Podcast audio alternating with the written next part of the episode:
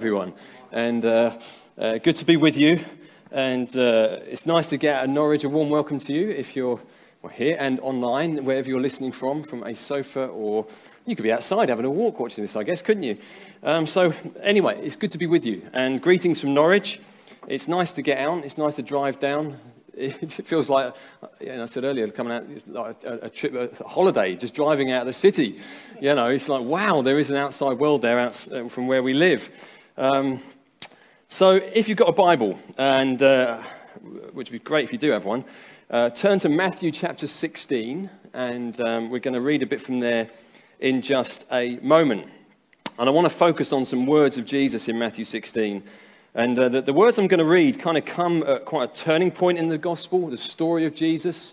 If you've ever read the Gospels, um, and uh, it's, it's where Jesus starts to talk about going to Jerusalem. And in verse 21, he actually says, from that, it said, well, Matthew says, from that time, Jesus started to say that I'm going to go to Jerusalem, I'm going to suffer under the authorities, under the religious authorities, and so on. I'm going to be killed and I'm going to be raised again from the dead. Jesus starts talking in that way. There's a direction of travel that changes from that point in the gospel. So, this turning point in chapter 16. So, the kind of question is well, why does it say from that time? From what time and why? Why this sudden shift in the story and focus and so on? And um, I want to read from chapter 16, verses 13 to 18. And so, right, read along with me. I've got a New American Standard Bible if it sounds a bit different to the version you might be reading. It says this Now, when Jesus came into the district of Caesarea Philippi, he was asking his disciples, Who do people say that the Son of Man is? And they said, Well, some say John the Baptist, and others Elijah, but still others Jeremiah or one of the prophets. And he said to them, But who do you say that I am? Simon Peter answered, You're the Christ, the Son of the living God. And Jesus said to him, Blessed are you, Simon Bar Jonah, because flesh and blood did not reveal this to you, but my Father who's in heaven. And I also say to you that you are Peter, and upon this rock I'm going to build my church, and the gates of Hades will not overpower it. We'll stop there.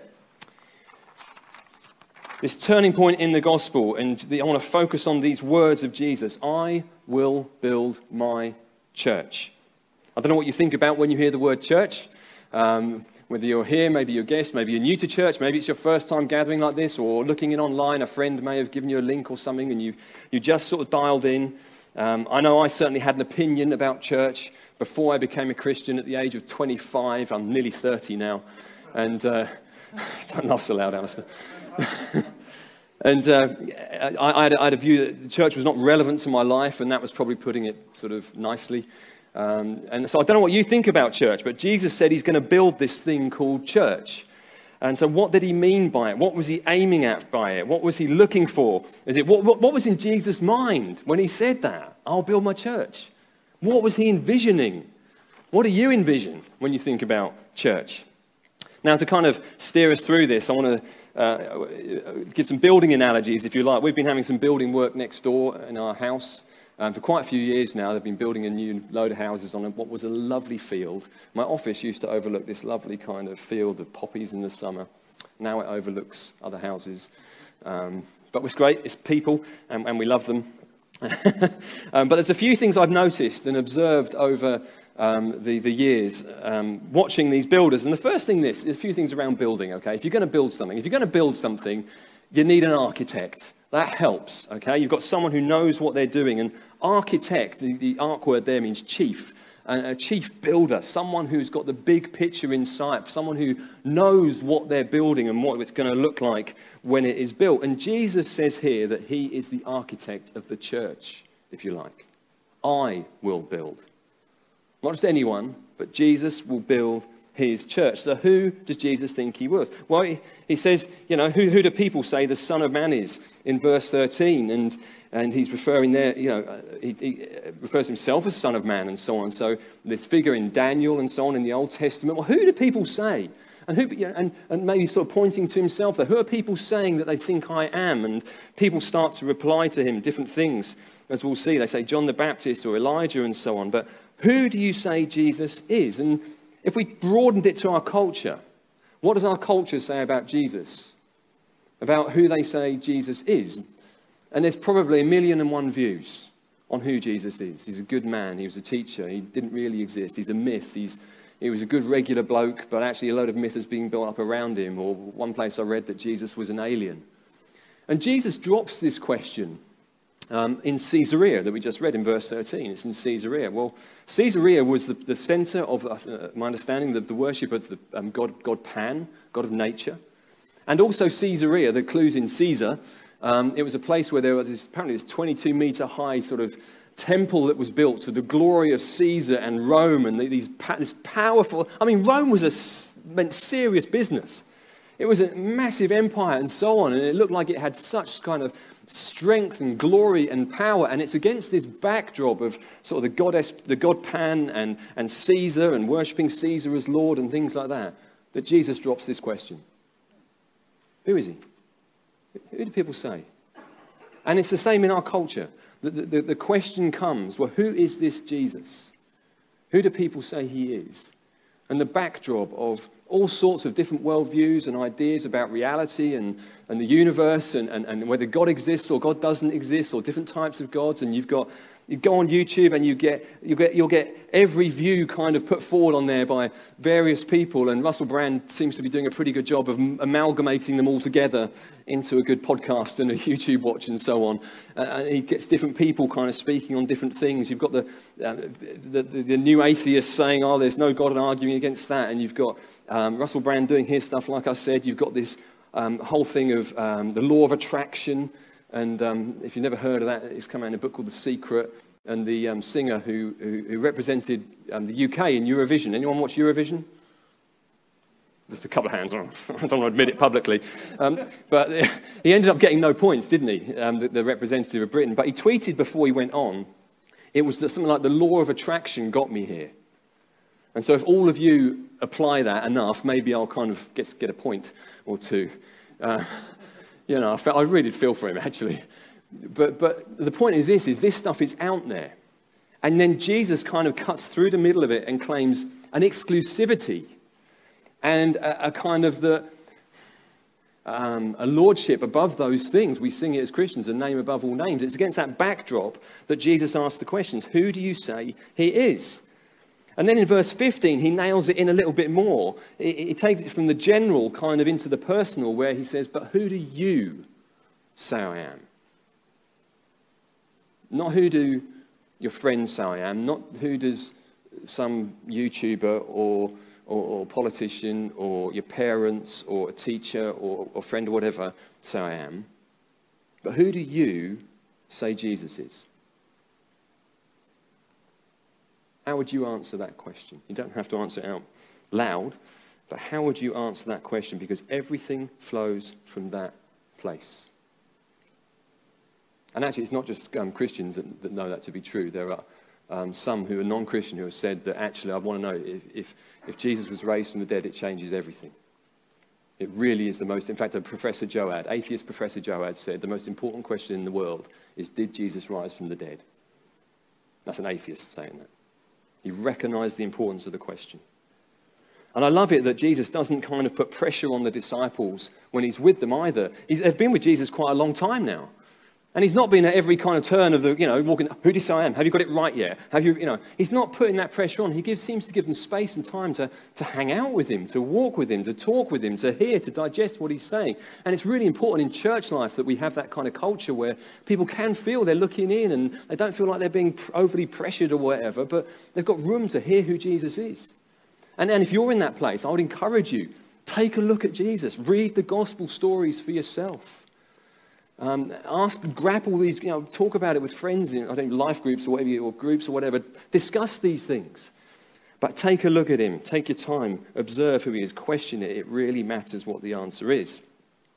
And then Peter. Peter's, I think he's my favorite disciple, um, to be honest. Uh, I kind of feel like I relate to him uh, in, in many ways. And, uh, and in verse 16, he says to Peter, Who do you say I am, Peter? And Peter says, Well, you're the Christ. You're the Messiah. You're the anointed one. The, the, the, you're the Son of God. This is who you are. Talks about Jesus' unique relationship with the Father, the, the, the Messiah is, is, is the, you're the promised one of the scriptures of the Old Testament. We, you know, the Old Testament wasn't the Old Testament, it was the only thing they had. And so it was, the, the, the, it was God's word. It was this promised one where Israel, the people of God, had been chosen to represent God and how they sort of did well for a bit and then failed and did well for a bit and failed. And it was like, well, God's going to come and do something in and through these people, but he was going to bring one who would do it um, completely and fulfill everything. And Jesus was the promised one who would come, the one who would um, deliver people out of slavery ultimately. Um, that's what the gospel's all about, and into the promises of God. And uh, so he says, You're the one. And I like the way that one commentator puts it. He says, In English, Peter's saying this You're the answer, you're the point, the last word, the meaning. You're it. It's like, Yeah, Jesus, you're it. And uh, so, who do you say he is? Is that Jesus for you? Is, is, he's the one, actually. Even when I'm struggling, even when I'm grappling with doubts, and you know, I've been through seasons like that in my own life where I'm just grappling with doubts of things, and I've had to come back to that place that disciples do when, the, when he gives that teaching about if you don't feed off my body and drink my blood. And it says some other disciples um, left him. They stopped walking with Jesus. They stopped walking with him. And he turns to the disciples, Are you going to go as well, lads? And they're like, Where else do we go? You're the one. You've got the words of life, of eternal life. I really don't know where else to go, quite frankly. Do I drill back into myself and see I've got the answers within? Do I start putting my trust in other people? Because that's ultimately what we do. It's not what you believe, ultimately, it's who do you believe? And I think that's true for everyone. It's not just what do I believe in sort of in these, who do I believe? Who, who said those words that I'm putting my trust in? Yeah? So who do we ultimately believe? Do we believe this one who was dismissed as crazy by his family, condemned as a criminal by his enemies, deserted and denied by his friends, that he is the one who said, I can, I've come to bring you back to God. I've come to seek out that which is lost and restore you back to the Father. That's what he's come to do. And then he said he's going to take these people that through his death and his resurrection, he's going to uh, bring into relationship with the Father, then bring into relationship with one another. He's going to build a community. We'll get to that in a minute. And Jesus said, I will build it. Not I might do it, not I'll do it if I feel like it. There's a, there's a promise in here that God is going to do something. Jesus is going to do something. He's the architect, the chief builder. So the first thing we need is an architect, and it's Jesus. The second thing we need, if we're going to build, you've got to be alive. In my observations of the building site next door, one of the things I noticed, none of the builders were dead. It's fairly straightforward. It's not a zombie kind of, you know, zombies wandering around or whatever. They were alive. And if you're going to build something, you've got to be alive. And this is foundational to the Christian message. Jesus says in verse 21 of this passage that I must suffer and be killed. He is going to die. He went to the cross. He was crucified. And again, well attested by not just Christian historians, but non Christian historians as well. Jesus really was crucified under Pontius Pilate. It happened. He was killed, he was dead. And there's no coming back, is there? And the disciples scatter and they run, and it seems like this thing that was being built has just gone, and it's a load of rubble on the ground all of a sudden. He's dead. And it's true, isn't it? that people are looking for answers to death, you know, the problem of death in our culture in all sorts of ways. It's why we pump, pump millions into the NHS, actually. We want, to, we want to stay alive longer. We don't want to die. So we want to avoid it. And uh, I've been doing a little reading around uh, artificial intelligence recently, trying to get my head around some things. So reading, and this is one called To Be a Machine. And uh, the subtitle is Adventures Among Cyborgs, Utopians, Hackers, and the Futurists who are solving the modest problem of death. They're trying to do it, and there's a whole chapter of it in there, with Google and what they're trying to do and all the rest of it. Not just preserving life a little bit longer, but actually solving the problem of death and decay. But it's a deeper problem than just technical. There's a deeper problem going on that Jesus speaks about. And it required a far more radical solution than plugging our brains into a computer and uploading them and all sorts of other things. And Jesus says he'll die but be raised to death. The resurrection is God's answer to death, and it is foundational to Christianity. Paul says that our faith is futile, it's empty, there's no solidity to it, there's no kind of, uh, it's not a solid deal if Jesus wasn't raised from the dead. It falls apart completely. It's totally foundational. But you've got to be alive if you're going to build. And, and, and, and after the resurrection, you see Jesus, as it were, scatter, um, gathering these scattered ruins of the disciples' lives. And suddenly he's drawing a community together. So if you're going to build, you need an architect. If you're going to build, you need to be alive. If you're going to build, you need a foundation. He says, on this rock. Well, what rock? Well, Peter. Petros, is what the word means. It's what Peter means, rock. So what does he mean when he says he's going to build on Peter? Is it literally on the person of Peter, that Peter is now the new Jesus sort of thing? Oh, he's my replacement. Is it the, it's the confession of Peter, what he says about Jesus, that you're Messiah, that you're Son of God? I like the phrase that I came across, it's on the pointing Peter. It's on the Peter that has believed the message of Jesus, put his trust in Jesus, and now points others to that as well and declares that message about who Jesus is. Um, so it's kind of, it is him because God uses people but it's where he's pointing towards that really matters. And he points to Jesus, and you see that in Acts chapter 2 on the day of Pentecost as Peter stands up and preaches. And he starts to tell people about Jesus. On, on this rock, I'll build my church. And suddenly, this community starts getting built. But Jesus is the foundation. He's the head of the church. He's the brains of the operation. He's the foundation. 1 Corinthians 3 talks about that. As a builder, Paul says, I laid a foundation. And that foundation is Jesus Christ. He's the cornerstone. And uh, that's why we make a big deal about Jesus. That's why um, in Colossians it says that let the message of Christ dwell richly among you. Uh, it's kind of make its home among you. That in, in, in what is sung, in what is said, in what is prayed, in words of songs, in what is preached, it's Jesus. Uh, I've quite frankly got nothing more to say than other about who Jesus is. And, uh, you know, it, we want him to, the message of who he is to dwell richly in our, in our gatherings together, whether that's in a life group or a small group, whatever you call them here, or a Sunday morning or whatever, we make a big deal about Jesus. Christ centeredness, I believe, is the uh, key to healthy church life. Because Christ takes us to the Father. If you've seen me, you've seen the Father. What's the Holy Spirit? Oh, just like me. That's what Jesus said. We focus on Christ and he brings us to the Father by the Holy Spirit. And poured out the Spirit in our lives. And, and actually says in Acts somewhere, it talks about the Spirit of Christ. So we've got this beautiful deal with the Trinity there that, that we start to understand more as we look at Jesus. And that's why we take communion. That's why we're going to do that a little bit later on. Let this story of what God has done in Jesus dwell richly among us. It's not, doesn't matter, you know, church life isn't built around gifted leaders as, as wonderful as, you know, these guys are and as good looking as they are.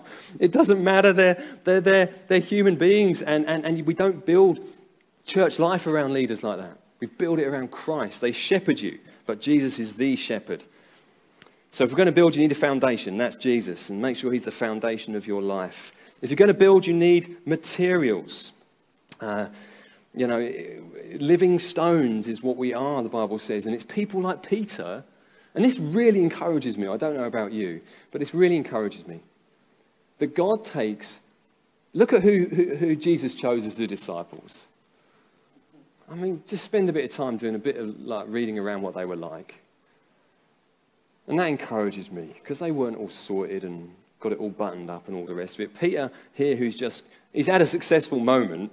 Hey, I got it right. Jesus, Messiah, Son of God. Pat on the back from Jesus. Hey, lads, look at me. A few verses on, what happens? Jesus starts talking about suffering and being killed, and Peter's like, Well, I don't like that. And I don't know if that fits with my theology and what I was hoping for with the Messiah. And so maybe he's starting to think that way a little bit. And so he does the clever thing of pulling Jesus aside and saying, Little word in your ear, Jesus, um, about this sort of dying and suffering stuff. No, no, no, no, no. That's not going to happen. You, and what does, what does Jesus say to Peter next? Get behind me, Satan. What, what? This is the rock. This is, you know, he, built a church, you know. It's like, come on. And then he fails. This is what this is the material that God takes hold of and changes. And sometimes it's actually through our, when we fail, we get to the end of ourselves and we learn how much more amazing the grace of God is, actually, and how much more patient and wonderfully forgiving and gracious and merciful God is. That that grace changes us, even more so. And uh, there's a reason that Jesus said, when you pray, pray, forgive us. because we fail. And thankfully, that wasn't the end of the story for Peter. If you know the end of the story, where Jesus comes to him and restores him, that's just beautiful. He doesn't give him an ear bashing. Say, you idiot, what did you think you were doing? Look at you, you're in big mouth, you keep opening it, you keep failing. You've now denied me as well and said you didn't know me when you said you'd follow me to my death. And how does Jesus approach him? With such grace. And often it is only when we come to the end of ourselves and to the bottom of ourselves that we really open ourselves up to the amazing grace of God. I really felt, you know, and, and then we're all called to play our part, we're all materials. I just felt these words in the worship. I don't know if it's someone here or online or something like that, but just these words don't write yourself off. Don't write yourself off because of maybe things you've done. Don't write yourself off. So if you're going to build, you need an architect. If you're going to need, build, you need to be alive. If you're going to build, you need a foundation. If you're going to build, you need materials, and that's people like you and me. We're weak, we're flawed, we mess up. But by God's grace, we're changed and we start to walk differently and live differently. If you're going to build, it's going to get tested.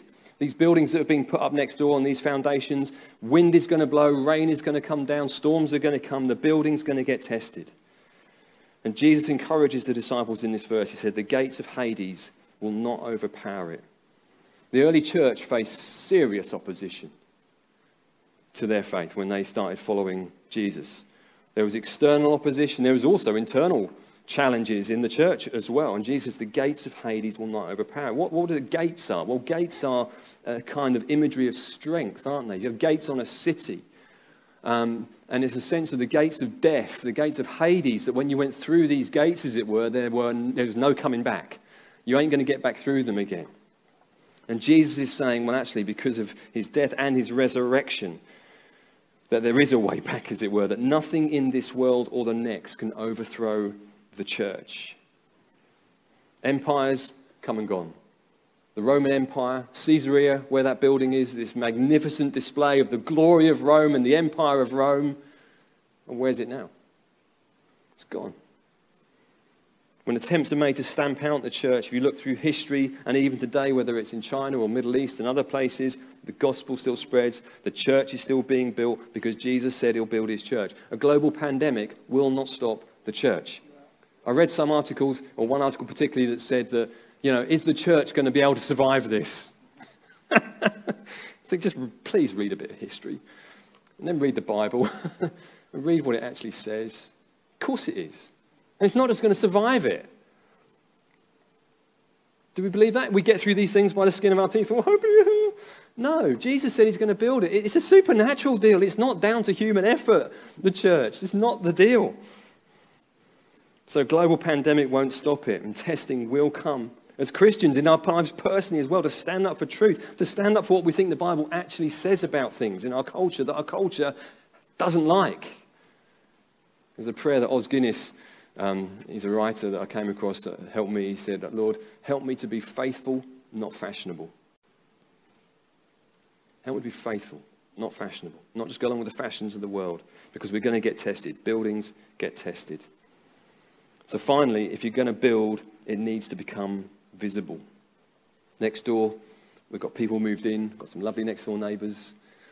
You see, you know, removal vans coming up in the place and all the rest of it.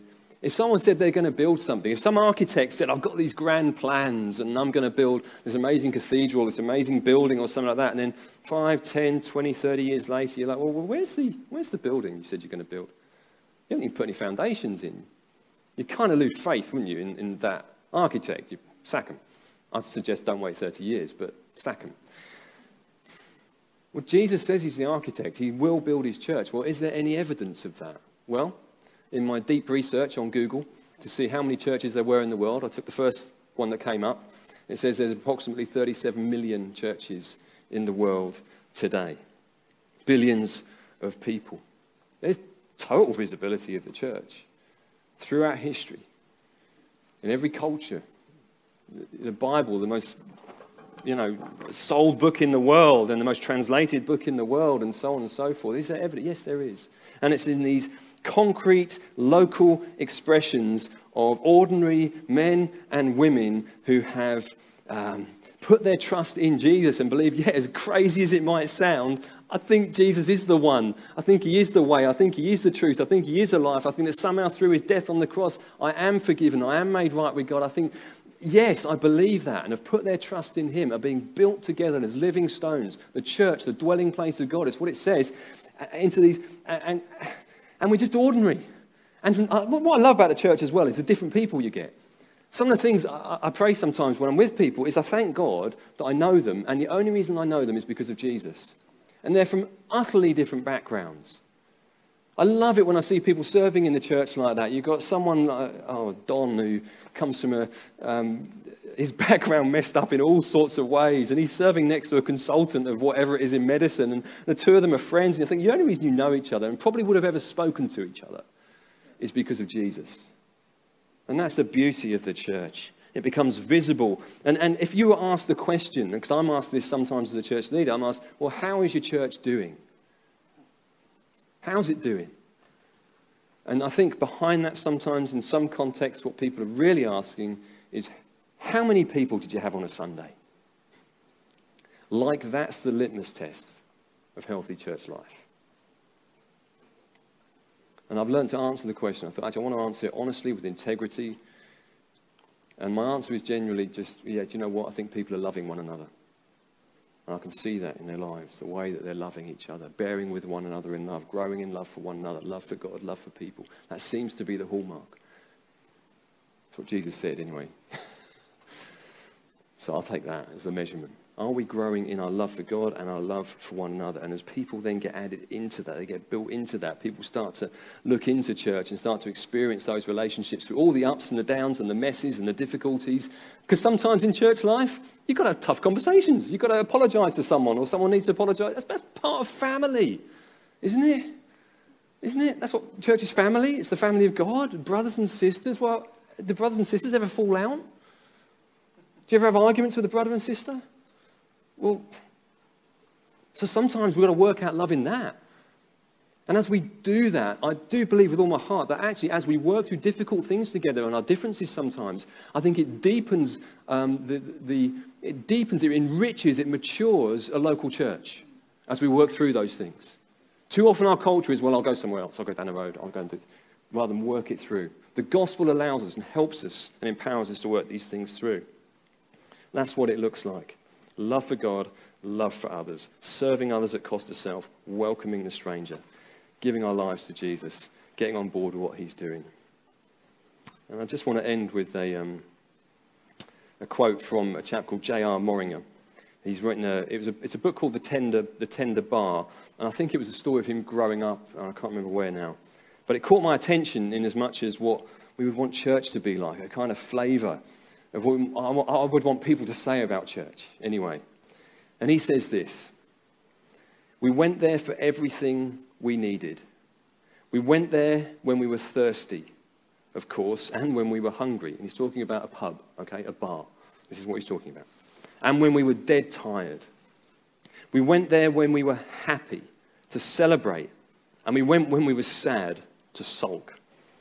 We went there after weddings and funerals for something to settle our nerves and always for a shot of courage just before. We went there when we didn't know what we needed, hoping someone might tell us.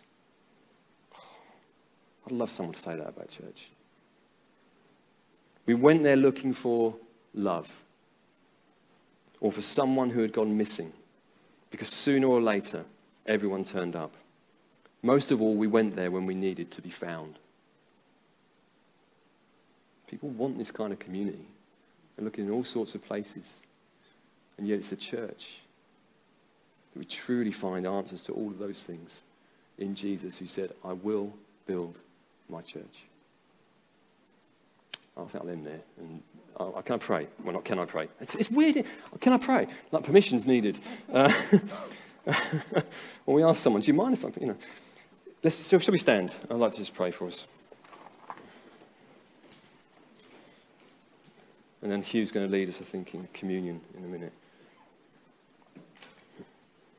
Yeah, Jesus, I, I thank you so much that, that, that, becoming part of the church and getting on, we're getting on board with what you are doing, not trying to build a kind of a Tower of Babel, as it were, something in our own abilities to get to God. Rather, out of you coming to us in Christ, we now get on board with what you're doing in the earth in building your church, and we get behind you Lord, we follow you, we follow after you, and we, uh, uh we, we live out from that wonderful place of your, your grace to us, just like you showed to Peter, that amazing grace. And we live out from that place as we give ourselves to what you're doing in the earth, as to love one another, serve one another, all the things we might do together.